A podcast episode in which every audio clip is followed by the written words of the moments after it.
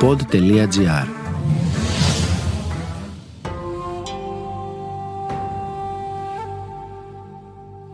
Ξεκινήσαμε, θυμάμαι, από την Αθήνα με ένα πούλμαν του ορειβατικού το οποίο έφτασε απόγευμα στο Σταυρό και έτσι διανυκτερεύσαμε σε σκηνές μέχρι την επόμενη μέρα το πρωί στις 7 η ώρα που ξεκινήσαμε να κάνουμε την ανάβαση από Πετρόστρugga. Είναι μία από τις διαδρομές του Ολύμπου. Δεν θα έλεγα ότι είναι η συντομότερη, αλλά γενικά είναι μία διαδρομή που έχει μία ανάβαση αρκετά ήπια σε σχέση με τις υπόλοιπες. Θυμάμαι ότι περάσαμε το καταφύγιο της Πετρόστρουγκας που τότε δεν ε, λειτουργούσε και ήδη αισθανόμουν κουρασμένη. Είμαι η Λέτα Γκαρέτσου και ακούτε το podcast «Πέρα από τα όρια». Ένα podcast για ανθρώπους που τολμούν, υπερβαίνουν και τελικά νικούν. Μου είχαν δώσει μια φωτογραφία πριν φύγω από την Ελλάδα. Την είχε πλαστικοποιήσει ο άντρας μου, όπου μου γράφανε από πίσω εύχομαι να, να τα καταφέρεις μαμά και να γυρίσεις και όλα αυτά. Την έβλεπα κάθε μέρα και μάλιστα από ένα σημείο και μετά σκέφτηκα ότι αυτός είναι ο σκοπός μου, να ανεβάσω όλη την οικογένεια στην κορυφή αυτό το όραμα, αυτή η εικόνα με πήγαν έτσι βήμα-βήμα και στις 20 Μαΐου ανέβηκα στην κορυφή του Everest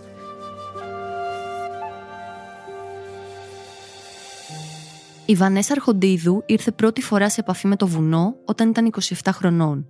Από τότε μέχρι και σήμερα ξεπέρασε τους φόβους της και κατάφερε να πραγματοποιήσει το ακατόρθωτο. Ανέβηκε στις 6 από τις 7 ψηλότερες κορυφές της κάθε υπήρου, αποδεικνύοντας ότι και μια Ελληνίδα μπορεί να βάλει ως στόχο το Seven Summits. Σε αυτό το επεισόδιο, η Βανέσα φυγείται τη ζωή της στα βουνά, τις δυσκολότερες αναβάσεις της, τη μέρα που πάτησε στην ψηλότερη κορυφή του κόσμου, το Everest, στα 8.848 μέτρα, αλλά και το τι θέλει να πετύχει στην επόμενη αποστολή της.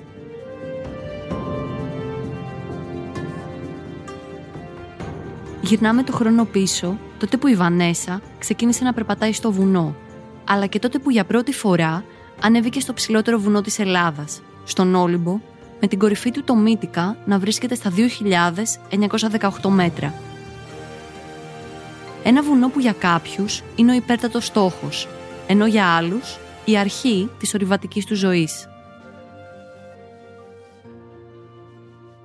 Για μένα η επαφή με το βουνό ξεκίνησε στην ηλικία των 27. Ήμουν ε, στέλεχος μιας πολυεθνικής, είχα πάρα πολύ άγχος στην καθημερινότητά μου. Το άγχος αυτό ήταν κάτι το οποίο το βίωνα πάρα πολλά χρόνια. Και μία μέρα μία συνάδελφος στη δουλειά που έγινε μετέπειτα και κουμπάρα μου, μου πρότεινε να πάμε μια εκδρομή με έναν ορειβατικό σύλλογο. Για μένα αυτή ήταν η πρώτη επαφή ε, και με την ορειβασία αλλά και με τη φύση σε ένα δύσκολο κομμάτι ανάβασης ε, τότε. Ήταν στον Ολίγυρτο στα 1900 μέτρα περίπου αλλά δεν ήξερα τίποτα, δεν είχα ξανανεύει, δεν είχα ξαναπάει ποτέ σε ένα βουνό το οποίο να απαιτεί από εξοπλισμό μέχρι και mindset βουνού. Όμως ε, αυτό που διαπίστωσα και αυτό που με τράβηξε στο βουνό ήταν ότι εκείνη τη μέρα, μια Κυριακή ήταν, δεν σκέφτηκα καθόλου τη δουλειά. Εκείνη η μέρα λοιπόν ήταν καθοριστική και οι επόμενες, γιατί συνειδητοποίησα ότι αυτό το καθάρισμα του μυαλού με βοήθησε στο να γίνω πιο παραγωγική και την επόμενη εβδομάδα και με έκανε να θέλω να ξαναπάω σε εκδρομή ορειβατικού. Τότε γινόταν μια σχολή στον Αθηναϊκό λοιπόν Ορειβατικό Σύλλογο, γιατί εκεί ξεκίνησα δεν ήταν επίσημη σχολή, αλλά ήταν μια ομάδα η οποία μάθαινε τα βασικά της ορειβασίας. Ξεκίνησα λοιπόν ε, αυτή την υποτυπώδη σχολή, η οποία κατέληξε τον Ιούνιο εκείνης της χρονιάς, κατέληξε στον Όλυμπο. Το 2004 λοιπόν η πρώτη μου ανάβαση στον Όλυμπο ήταν ε, μια εμπειρία την οποία ακόμα τη θυμάμαι. Έκανα περίπου 8-9 ώρες για να ανέβω. Κάτι που το σκέφτομαι τώρα και λέω πω, πω μα καλά είναι πόση ώρα έκανες να πας. Και για μένα αυτό αποτέλεσε το μεγαλύτερο κατόρθωμα που είχα κάνει μέχρι τότε.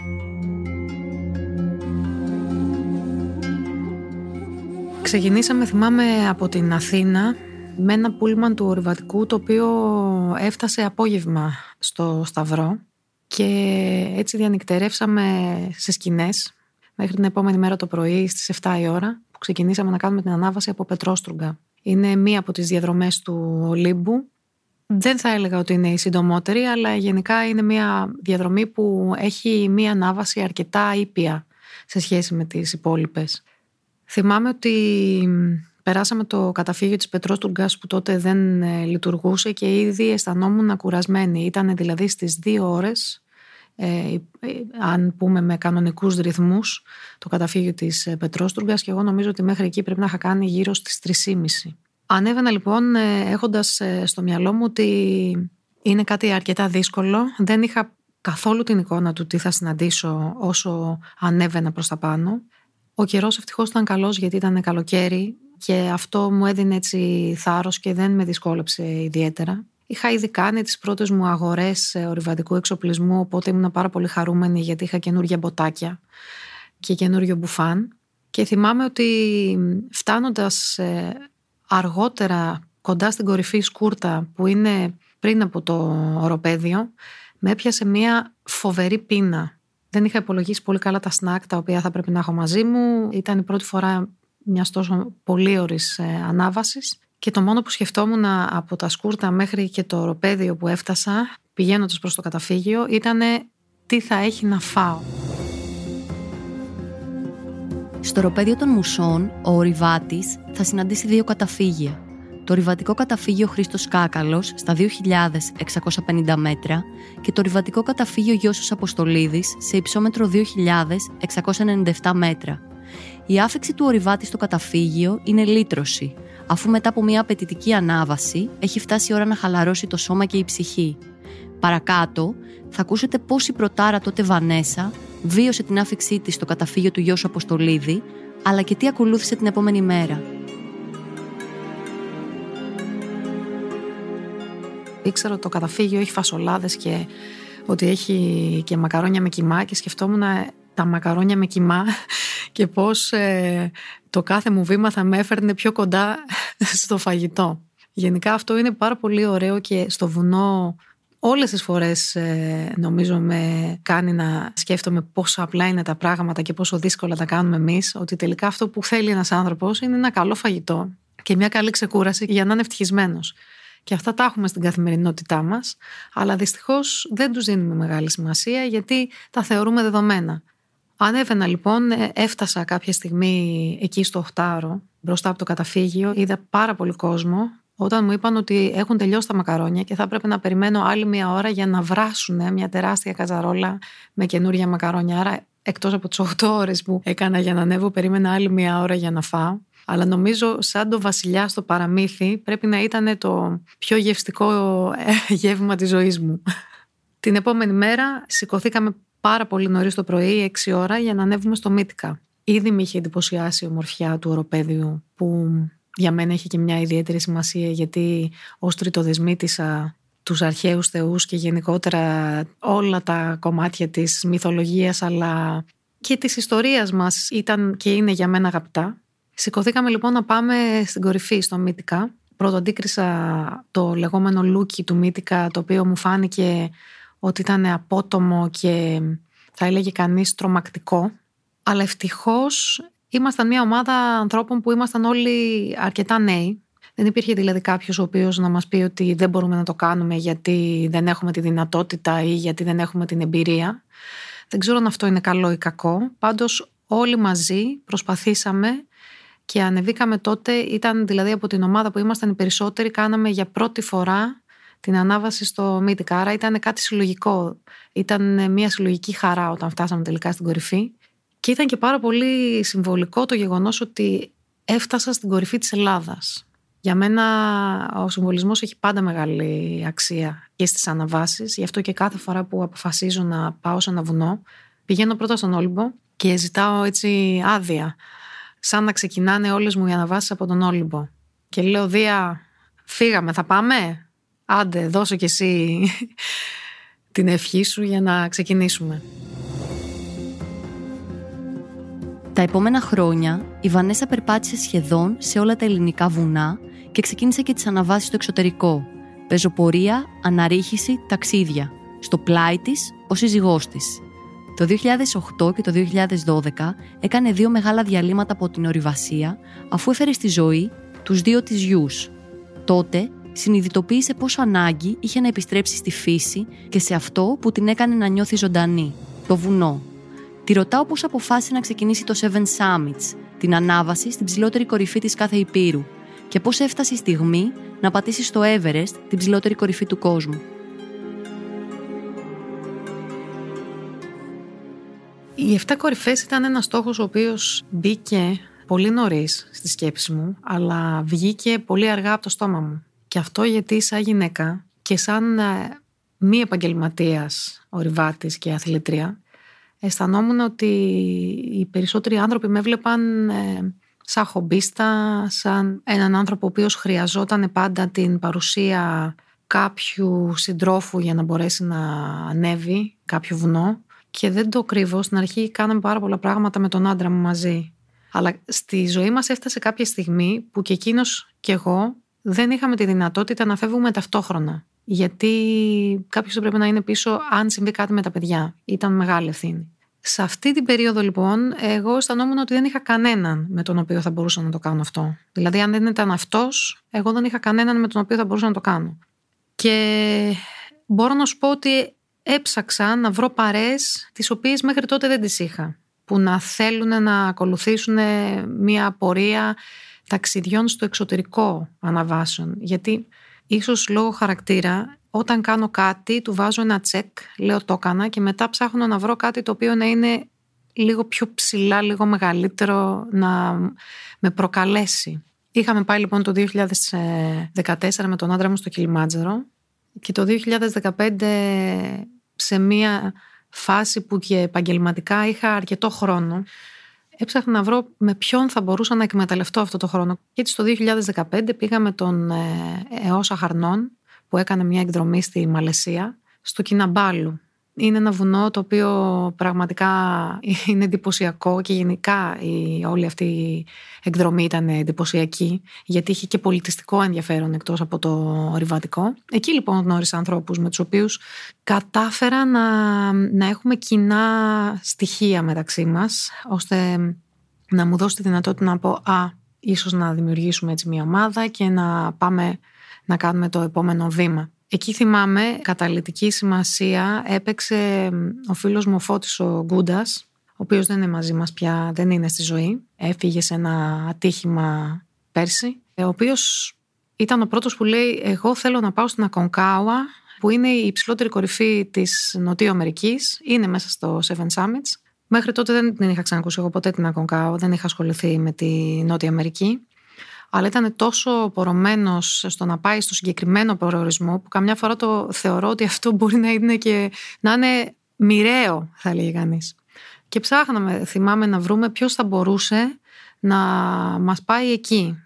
Και κάποια στιγμή βλέπουμε μία ανακοίνωση που είχε βγάλει ο Νίκος Ομαγκίτσης, άλλη μοιραία συνάντηση, που έλεγε ότι θέλω να οργανώσω στην Ακονκάουα μία αποστολή για το Δεκέμβριο του 2015. Και θυμάμαι ότι τον πήρα εγώ τηλέφωνο ως πιο βουνίσια από την παρέα του. Λέω: Νίκο, τι κάνεις; Είμαι η Βανέσα και θέλω να σε πάρω για αυτή την εκδρομή που έχεις βγάλει. Σχεδόν όλη η παρέα από αυτούς που είχαμε πάει στη Μαλαισία αποφασίσαμε έτσι 4-5 άτομα να ακολουθήσουμε σε αυτή την εκδρομή στην Ακονκάουα. Και εκεί ο Νίκος, νομίζω ότι ήταν αυτός που μου βάλε το μικρόβιο, γιατί ο Νίκος Ομαγκίτη είναι ο πρώτος Έλληνας που έχει πάει και έχει ολοκληρώσει τα Seven Summits. Εκεί λοιπόν σκέφτηκα ότι α, είναι πολύ ωραίο αυτό το project. Και το βάλε λοιπόν στο πίσω μέρος του μυαλού μου.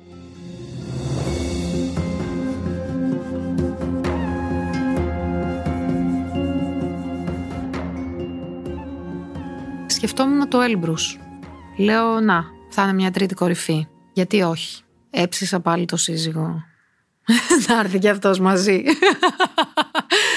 και έτσι έγινε και η τρίτη κορυφή. Η τέταρτη είχε δυσκολίες. Η τέταρτη είχε δυσκολίες γιατί τελικά τα χρήματα τα οποία έπρεπε κανείς να δώσει για να πάει στην Αλάσκα στο Ντενάλι δεν μπορούσαν να περιοριστούν με καμία δύναμη οι Αμερικάνοι είναι πάρα πολύ αυστηροί στους κανόνες τους.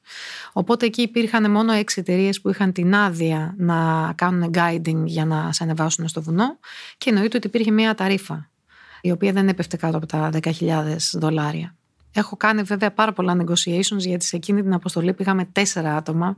Οπότε εγώ, ο άνθρωπος που αργώνανα πάντοτε τις αποστολές, συνεχώς ε, έκανα τα λεγόμενα ελληνικά παζάρια. Τους έλεγα: Είμαστε τέσσερις, μη μας πιέζετε. Θα έρθουμε τέσσερις μαζί. Έκανα deal για 40.000 ευρώ για την εταιρεία. Οπότε μας έκανε μια καλύτερη τιμή. Και εκείνο το καλοκαίρι του 17, γιατί βρισκόμαστε πια στο 17, πήγαμε στην Αλάσκα, τέσσερις Έλληνες, δύο άντρες, δύο γυναίκες, και καταφέραμε να ανέβουμε στην κορυφή την Τετάρτη Ιουλίου όπου περνούσαν αεροπλάνα από πάνω γιατί γιορτάζανε την ημέρα της ανεξαρτησίας. Ήταν έτσι μια μέρα πολύ συμβολική και πολύ ωραία. Και εκεί έκλεισε και η τέταρτη κορυφή. Μετά όταν είδα ότι αυτές οι τέσσερις κορυφές που είναι πάνω από το 50% των Seven Summits είχαν επιτευχθεί με επιτυχία και κακά τα ψέματα τον Τενάλι ίσως θα μπορούσε κανείς να πει ότι είναι και πιο δύσκολο από το Everest. Γιατί εκεί πάλι κουβαλάς όλα σου τα πράγματα, όλο σου τον εξοπλισμό, έχει πάρα πολύ κρύο, δεν έχει σέρπα να σε βοηθήσει κανείς, είσαι αναγκασμένος ε, αν κάτι συμβεί να βγεις μόνος σου από το πρόβλημα, γιατί όπως είπα οι Αμερικάνοι είναι σκληροί σε αυτά. Σε εκείνο το χρονικό σημείο, η Βανέσα δημιουργεί τον οργανισμό A Woman Can Be με στόχο να ταράξει τα στερεότυπα και τις παγιωμένες αντιλήψεις για το ρόλο των γυναικών. Άρχισε να αναζητά χορηγούς για να στηρίξουν το υπόλοιπο της προσπάθειάς της. Το επόμενο βουνό δεν ήταν το Everest, γιατί δεν μπορούσαμε να βρούμε 40.000, 50.000 ευρώ το άτομο, αλλά ήταν το Carstens Pyramid στην Οκεανία. Το Carstens Pyramid είναι η υψηλότερη κορυφή της υπήρου της Αυστραλίας, της Οκεανίας, βρίσκεται στην Παπούα και είναι ένα βουνό αρκετά τεχνικό, δηλαδή χρειάζεται να έχεις γνώσεις αναρρίχησης γιατί είναι βράχος, αλλά και ένα βουνό το οποίο είναι πάρα πολύ δυσπρόσιτο, δηλαδή δεν μπορείς εύκολα να φτάσεις εκεί γιατί έχει, πρέπει να περάσεις μέσα από μια τροπική ζούγκλα που το μεγαλύτερο μέρος της ανήκει στη μεγαλύτερη εταιρεία χρυσού η οποία έχει σκάψει ολόκληρο το βουνό σχεδόν, έχει καταστρέψει πολύ από το τροπικό δάσος, αλλά αυτός είναι και ο τρόπος δηλαδή να πας είναι πάρα πολύ δύσκολος. Αναγκάζεσαι σε ένα μεγάλο σημείο να πάρεις ελικόπτερο για να περάσεις πάνω από το ορυχείο και να ξεκινήσεις από εκεί. Off season πήγα εκεί Δηλαδή, όχι σε καλή εποχή, είχε πάρα πολύ βροχή, αλλά πρέπει να συνδυάσεις τη δουλειά, πρέπει να συνδυάσεις τα παιδιά, πρέπει να συνδυάσεις τα πάντα. Αντί να πάω τον Οκτώβριο, πήγαμε Αύγουστο. Ο Αύγουστος είναι ένας ε, μήνας με πάρα πολλές βροχές. Όλα πήγαν καλά. Low budget αποστολή. Δεν ήταν πολύ γνωστή η εταιρεία. Εκεί έμαθα ότι ίσως δεν πρέπει να επαφίεσαι σε πολύ low budget ανθρώπους γιατί υπήρχαν αρκετά σημεία τα οποία έβαζαν νερά όπως και η βροχή που δεχόμασταν όση ώρα ανεβαίναμε το βουνό. Αλλά κάτι μαθαίνεις πάντα από τις αποστολές και το 2019 έρχεται η ώρα του Everest. Το Everest έχει πάρα, πολλούς, πάρα πολλές εταιρείες τις οποίες μπορεί κανείς να επιλέξει. Η επιλογή μιας νεπαλέζικης εταιρείας έγινε και για λόγους κόστους αλλά και γιατί οι άνθρωποι αυτοί έχουν πολύ καλύτερη γνώση του βουνού. Δηλαδή, ακόμα και οι ξένες εταιρείες που μπορεί κάποιος να επιλέξει έχουν Νεπαλέζους οι οποίοι δουλεύουν και σαν σέρπα αλλά και σαν οδηγοί. Υπήρχαν δυσκολίες γιατί μπορεί να μην ξέρει τόσο καλά τη γλώσσα, είναι άλλου είδους κουλτούρα. Αλλά γενικά ήταν μια αποστολή η οποία πραγματικά έρχεται και σαν, ε, θα έλεγε κανείς, σαν ένα γεγονός στη ζωή μου που δεν έχω βιώσει ποτέ ξανά κάτι τόσο εντυπωσιακό, spiritual. Νομίζω ότι ήταν από τις καλύτερες εμπειρίες που, που έχω ζήσει στην εξέφραση του εσωτερικού μου εαυτού. Και μένεις εκεί και δύο μήνες σχεδόν για να μπορέσεις να εγκληματιστείς, άρα είναι σαν να ζεις μια παράλληλη ζωή. Η δυσκολία ήταν ότι ήμουν όλο αυτό το διάστημα μακριά από τα παιδιά μου. Δεν την είχα ξαναφύγει τόσο πολύ. Ήταν η πρώτη φορά και σχεδόν καθημερινά από ένα σημείο έλεγα τι κάνω εγώ εδώ πρέπει να γυρίσω πίσω αλλά είχα ένα στόχο στο μυαλό μου και ο στόχος πρέπει να φτάσει στο τέρμα του. Είμαι άνθρωπος που δεν θέλω να εγκαταλείπω, δεν μου αρέσει εκτός και αν υπάρχει σημαντικός λόγος. Έφτασα στο σημείο να μην σκέφτομαι το να φύγω, αλλά να σκέφτομαι τι μπορώ να κάνω σε όλη αυτή τη δυσκολία και το γεγονός ότι μου είχαν λείψει τα παιδιά μου να τη γυρίσω σε κίνητρο. Μου είχαν δώσει λοιπόν μια φωτογραφία πριν φύγω από την Ελλάδα. Την είχε πλαστικοποιήσει ο άντρας μου, όπου μου γράφανε από πίσω καλή επιτυχία και τα παιδιά γράφανε εύχομαι να, να τα καταφέρεις μαμά και να γυρίσεις και όλα αυτά.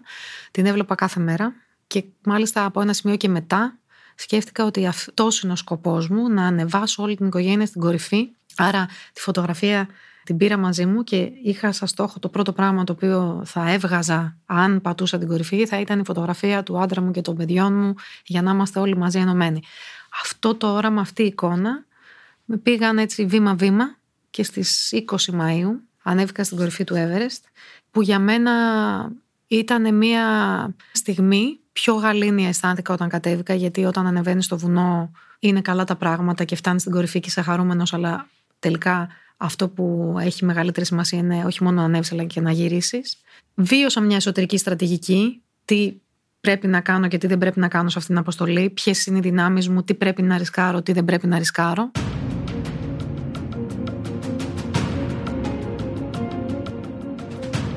Το Everest με την κορυφή του στα 8.848 μέτρα αποτελεί τον κρυφό πόθο κάθε ορειβάτη επιβλητικό και επικίνδυνο, σε προσκαλεί να παίξει ένα παιχνίδι ζωής και θανάτου. Παγετώνες, απότομες πλαγιές, υψόμετρο που προκαλεί αντιδράσεις στον οργανισμό. Τι πραγματικά βιώνει ο Ριβάτη τις τελευταίες ώρες πριν την κορυφή και τι έζησε η Βανέσα Αρχοντίδου στην τελευταία ευθεία; Θα πρέπει να γνωρίζετε ότι η ανάβαση στο συγκεκριμένο βουνό είναι απαιτητική και ο άνθρωπος καλείται να ξεπεράσει τον εαυτό του. Μόλις ο ορειβάτη περάσει τα 8.000 μέτρα, βρίσκεται στη ζώνη θανάτου. Αναπνέει περίπου το 1 τρίτο του ποσοστού του οξυγόνου που αναπνέει στο επίπεδο της θάλασσας. Κάθε λάθος κίνηση μπορεί να οδηγήσει σε ανεπανόρθωτες ζημιές, ακόμα και στο θάνατο. Μέχρι σήμερα, οι περισσότεροι θάνατοι και τα θανατηφόρα ατυχήματα ορειβατών έχουν γίνει εντός της ζώνης θανάτου, είτε από την απώλεια αισθήσεων, είτε από λανθασμένες αποφάσεις, είτε απλά από την απώλεια δυνάμεων. Οι τελευταίες ώρες ε, είχαν το άγχος που έχουν όλες οι αποστολές. Δηλαδή είναι μια αγωνία και ένα άγχος που πραγματικά δεν εύχομαι στους ανθρώπους να το βιώσουν. Έτσι λοιπόν ε, ξεκίνησε η αποστολή από το Base Camp όπου ξεκίνησα μόνη μου με ξένους ε, από το Base Camp. Βράδυ με τους φακούς να σχηματίζουν μια σειρά και με στόχο να φτάσουμε την πρώτη μέρα στο Camp 2. Φτάνοντας ε, στο Camp 2 συνάντησα τη σχηνοσύντροφό μου. Αισθανόμουν ότι είχα πάρα πολύ αδυναμία. Έβαλα ένα θερμόμετρο, είδα ότι έχω πυρετό. Φώναξα κατευθείαν έντρομη τον ε, αρχηγό της αποστολής και του λέω μήπως μπορώ να το καθυστερήσω να το κάνουμε αύριο. Δηλαδή να μείνει ο δικός μου σέρπα πίσω και να, να μην πάω με τους υπόλοιπους και να το κάνουμε την επόμενη μέρα γιατί δεν αισθάνομαι τόσο δυνατή να έχω κάτι δέκατα και αυτά μου είπε ότι θα ήταν πολύ πιο επικίνδυνο να το κάνουμε εκτός ομάδας, γιατί θεωρούσε, εν πάση περιπτώσει, ότι εντός ομάδας θα ήταν πολύ περισσότεροι κοντά και ότι αν ήθελα μπορούσα να μην πάω, απλά αν έβλεπα ότι δεν βελτιώνει την κατάσταση. Να σου πω την αλήθεια, δεν το θέλησα να το κάνω αυτό. Δηλαδή, πιέστηκα. Πήρα εκεί τα ματζούνια μου, τις βιταμίνες μου, τα ό,τι είχα μαζί, τις προσευχές μου σε όλες τις θεότητες που υπήρχαν. Και την επόμενη μέρα ξεκίνησα και εγώ μαζί με την ομάδα από το Camp 2 και έφτασα από τους τελευταίους, μπορώ να σου πω, στο ΚΑΜ 4 στα 8.000 μέτρα. Προσπαθούσα να κρατήσω δυνάμεις, γιατί για μένα ήταν πάρα πολύ σημαντικό να, όταν φτάνεις στο ΚΑΜ 4 να φτάνεις και δεν κοιμάσαι κανονικά. Φτάνεις και περνάνε μερικές ώρες, 3-4 ώρες μέχρι τις 10 η ώρα, που ξεκινάς για να κάνεις την ανάβαση στην κορυφή. Πολύ, πολύ άγχος, γιατί φοβόμουν για το θέμα των... Ε, αυτά τα δέκατα, αν ήταν αμπιγκούραση, αν ήταν κάτι άλλο, δηλαδή κάποια ίωση που θα με έριχνε. Όμως μπορώ να πω ότι εκτός από το άγχος ήταν και πολύ δομημένα τα πράγματα. Έλεγα, ωραία, θα κοιτάξουμε, θα φτάσουμε μέχρι εκεί. Προσπαθούσα να απασχολήσω τον εαυτό μου με τα τεχνικά θέματα, πώς οξυγόνο, γιατί οξυγόνο. Έβαζα σενάρια και έλεγα, α, θα ξεκινήσουμε με 2,5 ροή οξυγόνου, αλλά εγώ αν δεν τα πηγαίνω καλά θα το ανεβάσω λίγο στο 3,5, μήπως μου δώσει ένα boost και να τα καταφέρω. Τέλος πάντων, πολλά σενάρια τέτοια. Όταν ξεκινήσαμε λοιπόν, ε, ξεκίνησε με το δικό μου ρυθμό. Δεν σκέφτηκα τίποτα, ούτε πρωτιές, ούτε ποιος, ούτε τίποτα, τίποτα, τίποτα. Σκέφτηκα μόνο αυτό που έλεγα να ανεβάσω τη φωτογραφία και να φτάσω. Άλλωστε και ο άντρας μου, κάποια στιγμή στην προπόνηση που είχα αγχωθεί, μου είχε πει κάτι το οποίο με βοήθησε πάρα πολύ και με βοηθάει γενικά στην πορεία. Εκείνη τη μέρα λοιπόν σκεφτόμουν ποιος είναι ο δικός μου ρυθμός. Και αυτό είναι πάρα πολύ σημαντικό, γιατί πάντα σε όλα τα πράγματα στη ζωή μας πρέπει να βρίσκουμε το δικό μας ρυθμό και να μην προσπαθούμε να βγαίνουμε από το δικό μας ρυθμό για να φτάσουμε κάτι το οποίο το κάνει κάποιος πιο γρήγορα από εμάς. Και η πρόοδος να είναι δική μας πρόοδος.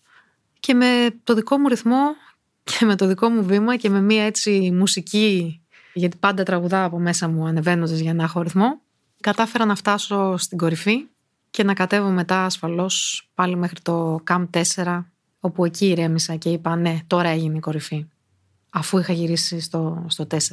Εσύ φεύγεις για τις αποστολές αφήνοντας πίσω μια οικογένεια, δύο παιδιά και τις περισσότερες φορές και έναν σύζυγο. Το ενδεχόμενο να πάει κάτι στραβά και να επέλθει ένας τραυματισμός ή ακόμα χειρότερο και το σενάριο του τα πράγματα να πάνε τελείως λάθος και να δούμε την κατάσταση να εξελίσσεται όπως στις ταινίες. Δεν το σκέφτεσαι. Δεν το σκέφτομαι, γιατί αυτό είναι το κομμάτι της στρατηγικής. Για μένα έχει πάρα πολύ μεγάλη σημασία η ασφάλεια και πάρα πολύ μεγάλη σημασία η συντήρηση δυνάμεων και το να ακολουθείς ένα πρόγραμμα το οποίο το έχεις φτιάξει έτσι ώστε να είναι 95% ασφαλές. Πώς μπορεί να είναι, αφήνω και ένα 5 που να είναι κάτι τελείως, τελείως, τελείως, τελείως, τελείως απρόβλεπτο. Τι σημαίνει το 95? Σημαίνει ότι έχεις βάλει ένα πλάνο και έχεις κάνει train για να κάνεις αυτό το συγκεκριμένο πλάνο. Έχεις πληρώσει για να έχεις μετεωρολογικά δελτία και γενικότερα έχεις ε, εμπιστευτεί ανθρώπους και εκεί αλλά και στη χώρα σου οι οποίοι θα ξέρουν τι καιρό έχει και θα παίρνεις πάρα πολλές και διαφορετικές γνώμες ώστε να μην ακούσεις μόνο τον έναν. Έχεις ε, επιλέξει μια εταιρεία με την οποία θα πας στο βουνό τους οδηγούς που να είναι αξιόπιστη που σημαίνει ότι και αυτοί θα ελέγχουν και αυτοί θα έχουν τη δυνατότητα κάτι που θα πάει στραβά να το χειριστούν. Και το σημαντικότερο είναι ότι έχεις οργανώσει έτσι τον εξοπλισμό σου και έχεις γνωρίσει και τον εαυτό σου ώστε να ξέρεις που πρέπει να σταματήσεις και να γυρίσεις πίσω. Και το κομμάτι του γνωρίζω τον εαυτό μου έχει πάρα πολύ μεγάλη σημασία. Υπάρχουν άνθρωποι που μπορεί ας πούμε να παθαίνουν αναπνευστικό είδημα και να νομίζουν απλά ότι είναι κουρασμένοι από την προσπάθεια της ανάβασης. Έτσι λοιπόν έχοντας πάρει αυτές τις προφυλάξεις δεν μπορώ να πω ότι είναι κάτι το οποίο πολύ πιο εύκολα παθαίνεις ένα ατύχημα, ένα τροχαίο στο δρόμο γιατί δεν έχεις το μυαλό σου εκεί, γιατί φεύγεις τρέχοντας, κάτι βιάζεσαι να κάνεις και έτσι όπως ε, τρέχεις έρχεται και σε πατάει ένα αυτοκίνητο γιατί δεν προσέχεις, ενώ το άλλο είναι βήμα, στρατηγική, υπολογισμένο, γραμμένο και η μόνη πιθανότητα είναι κάτι το οποίο είναι αυτό το 5%. Ε, αυτό το 5% δεν μπορούμε να το αποκλείσουμε σε τίποτα στη ζωή μας και αν αρχίσουμε να λέμε ότι δεν πάω γιατί υπάρχει αυτό το 5% τότε δεν θα κάνουμε τίποτα. Απέναντί μου έχω μια γυναίκα που θαυμάζω προσωπικά. Μια ορειβάτισσα που τολμάει και υπερβαίνει. Για όλους εμάς που αγαπάμε τα βουνά, κάθε ανάβαση είναι και ένα μάθημα. Τι έχει διδάξει τη Βανέσα Αρχοντίδου η ενασχόλησή της με την ορειβασία; Η ενασχόλησή μου με τα βουνά όλα αυτά τα χρόνια με έχει διδάξει ότι η φύση είναι ο πυρήνας της ύπαρξής μας και είναι αυτό το οποίο θα παραμείνει ακόμα και όταν εμείς φύγουμε. Γι' αυτό πιστεύω ότι είμαστε πολύ μικροί, δεν το καταλαβαίνουμε στο σύνολο του πλανήτη μας και στο σύνολο των πραγμάτων που συμβαίνουν γύρω μας. Με έχει διδάξει να βλέπω ότι είναι σημαντικό και ότι δεν είναι σημαντικό. Άρα είναι μαθήματα μικρά, μικρά, μικρά, μικρά τα οποία έχουν δημιουργήσει μια φιλοσοφία για τον τρόπο με τον οποίο ζω. Μια φιλοσοφία ηρεμίας, γαλήνης, υπομονής, αυτοπιθαρχίας πολλές φορές, ναι, το, το, το βλέπω.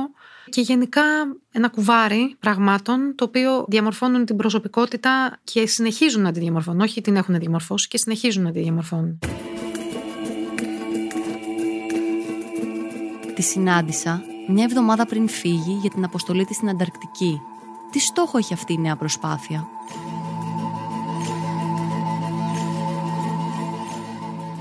Είναι πολύ σημαντική για μένα. Ε, γιατί έχει και έναν επιπλέον στόχο. Ο στόχος είναι να ευαισθητοποιήσουμε σαν οργανισμός A Woman Can Be και εγώ προσωπικά σαν άνθρωπος που θα ξεκινήσει να πάει στην Ανταρκτική για το θέμα της κλιματικής αλλαγής οι άνθρωποι που βγαίνουμε στα βουνά και πηγαίνουμε και βλέπουμε το τι έχει κάνει ο άνθρωπος στη φύση νομίζω ότι έχουμε και μια μεγαλύτερη ευθύνη να μπορέσουμε αυτές τις εικόνες να τις μεταφέρουμε και στους ανθρώπους που είναι γύρω μας και οι οποίοι δεν έχουν την ευκαιρία να δουν αυτά τα οποία βλέπουμε εμείς. Και να τα δουν και να καταλάβουν ότι είναι οι προσωπικές τους επιλογές στην καθημερινότητα που διαμορφώνουν ουσιαστικά το περιβάλλον μας. Για μένα λοιπόν όλα αυτά τα χρόνια ήταν χρόνια προετοιμασίας για να δω τι είναι αυτό το οποίο με ενδιαφέρει πέρα από τον προσωπικό μου στόχο και βλέπω ότι αυτό το οποίο με ενδιαφέρει είναι να μπορέσω να αφήσω μια κληρονομιά και η κληρονομιά αυτή να μπορέσει να βοηθήσει μετά τις επόμενες γενιές να ζήσουν με την ίδια ομορφιά που έζησα εγώ σε αυτή τη γη. Οι ομορφιές αυτές όμως δυστυχώς αυτό βλέπω καταστρέφονται συνεχώς. Η Ανταρκτική είναι η Ήπειρος η οποία ρυθμίζει το κλίμα ολόκληρου του πλανήτη. Είναι η Ήπειρος η οποία έχει αυτή τη στιγμή τη μεγαλύτερη επίδραση ε, δέχεται από την υπερθέρμανση και από την κλιματική αλλαγή. Δεν καταλαβαίνουμε τι μας αφορά. Πολλοί μου λένε, ακόμα και τώρα μου λένε, μα καλά εντάξει με νοιάζουν εμένα που λιώνουν υπάρχει στην Ανταρκτική. Μας νοιάζει. Γιατί όταν θα αποσταθεροποιηθεί το κλίμα ολόκληρου του πλανήτη, θα δούμε και εμείς φαινόμενα στη ζωή μας, στη γειτονιά μας, στη χώρα μας. Και τα είδαμε. Αν μπορούσες να επιλέξεις μία στιγμή πάνω στα βουνά, την οποία έτσι να τη σκέφτεσαι και όταν ξαπλώνεις, όταν ξυπνάς, να την έχεις, να την κουβαλάς μέσα σου καθημερινά, ποια στιγμή θα ήταν. Είναι όλες οι στιγμές των κορυφών. Δηλαδή η, η στιγμή που φτάνεις στην κορυφή και, και φτάνεις στο στόχο σου είναι πάρα πολύ έντονη στιγμή διότι σε γεμίζει ε, με πάρα πολλά συναισθήματα και όλα σχεδόν θετικά. Είναι μια μικρογραφία της ζωής η ανάβαση στην εκάστοτε κορυφή. Ναι, ναι, είναι μια μικρογραφία της ζωής. Και είναι και ένας τρόπος να το πώς ανεβαίνει κάποιος ένα βουνό. Δηλαδή, αν μου λέγανε πώς μπορείς να γνωρίσεις έναν άνθρωπο, τι είναι και τι κάνει, ε, για μένα έχει μεγάλη σημασία το πώς προσεγγίζει την ανάβαση ένα βουνό. Κουβέντα μας πλησιάζει στο τέλος. Λίγο πριν την αποχαιρετήσω, τη ρωτάω αν πιστεύει ότι εκείνοι που φεύγουν εκεί που αγαπούν είναι πιο ήρεμοι. Το μεγάλο ερώτημα όλων των ανθρώπων που αγαπούν τις extreme δραστηριότητες. Φεύγεις στην καλύτερη σου στιγμή. Αυτό θα έλεγα. Όχι ότι φεύγεις ήρεμος, αλλά ότι φεύγεις στην καλύτερη σου στιγμή πάνω στην ακμή σου. Ναι, αυτό μπορώ να το δω σαν εικόνα.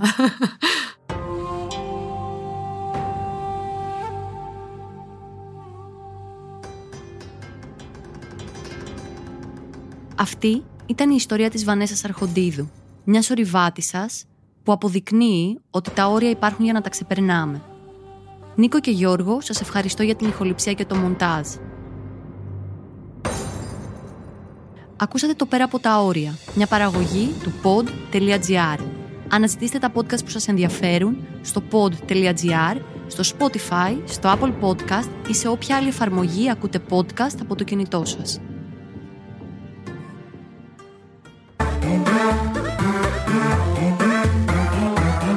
pod.gr. Το καλό να ακούγεται.